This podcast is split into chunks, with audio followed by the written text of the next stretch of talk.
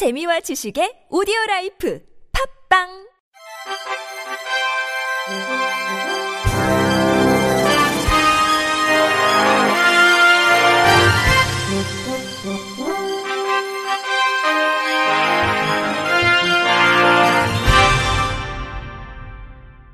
청취자 여러분 안녕하십니까. 십이월 십이일 화요일 케이비에스 뉴스입니다.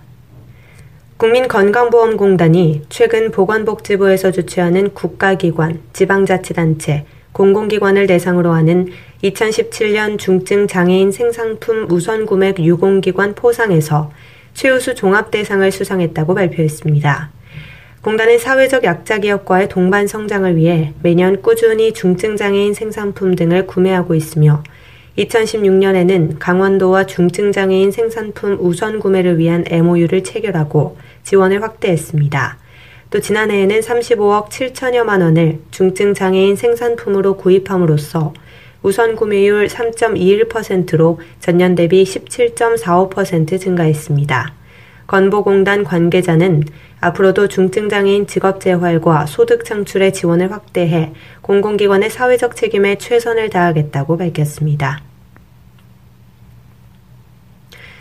서울 마포구는 지난 사일 전국 장애인 복지관을 대상으로 하는 이천십칠년 사회복지시설 평가에서 마포 장애인 종합복지관의 장애인과 마을, 미디어, 문화공감이 최우수 프로그램상을 수상했다고 밝혔습니다.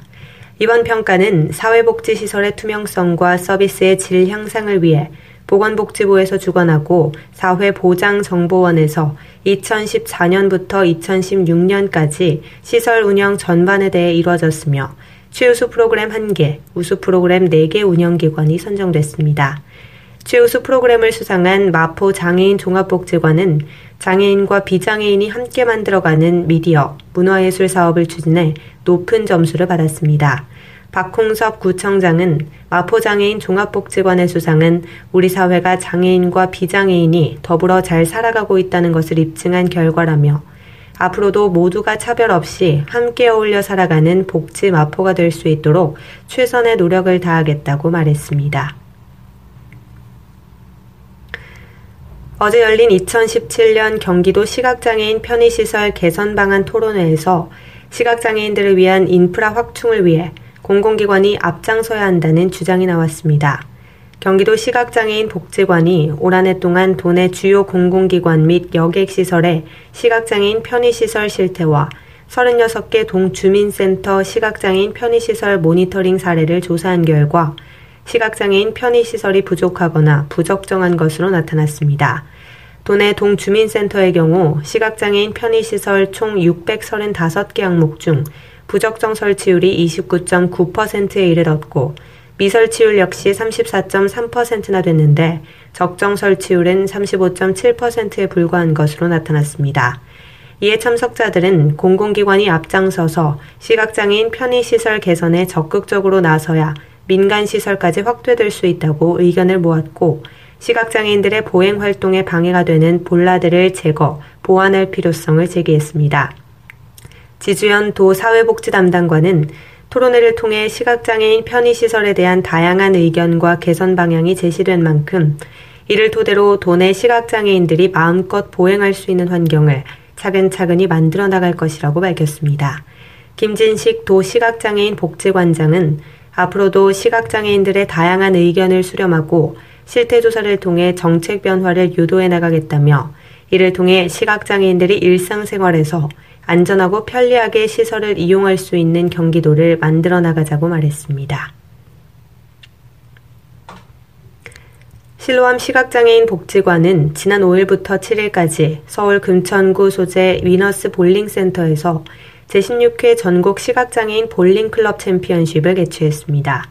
이번 대회는 시각장애인 볼링클럽 간 기량을 겨루고 단합 및 화합을 이루기 위해 실로암 시각장애인 복지관이 주최 및 주관했으며 국내에서는 유일하게 국제 규정으로 진행되는 클럽 대항전 형식의 대회로 전국의 열개 시각장애인 팀이 출전했습니다. 경기는 개인 경기, 이인조 경기, 사인조 경기로 구성됐으며 일위 클럽에게는 상급 이백만 원, 이위는 백오십만 원, 삼위는 백만 원과 메달 및 트로피를 시상했습니다.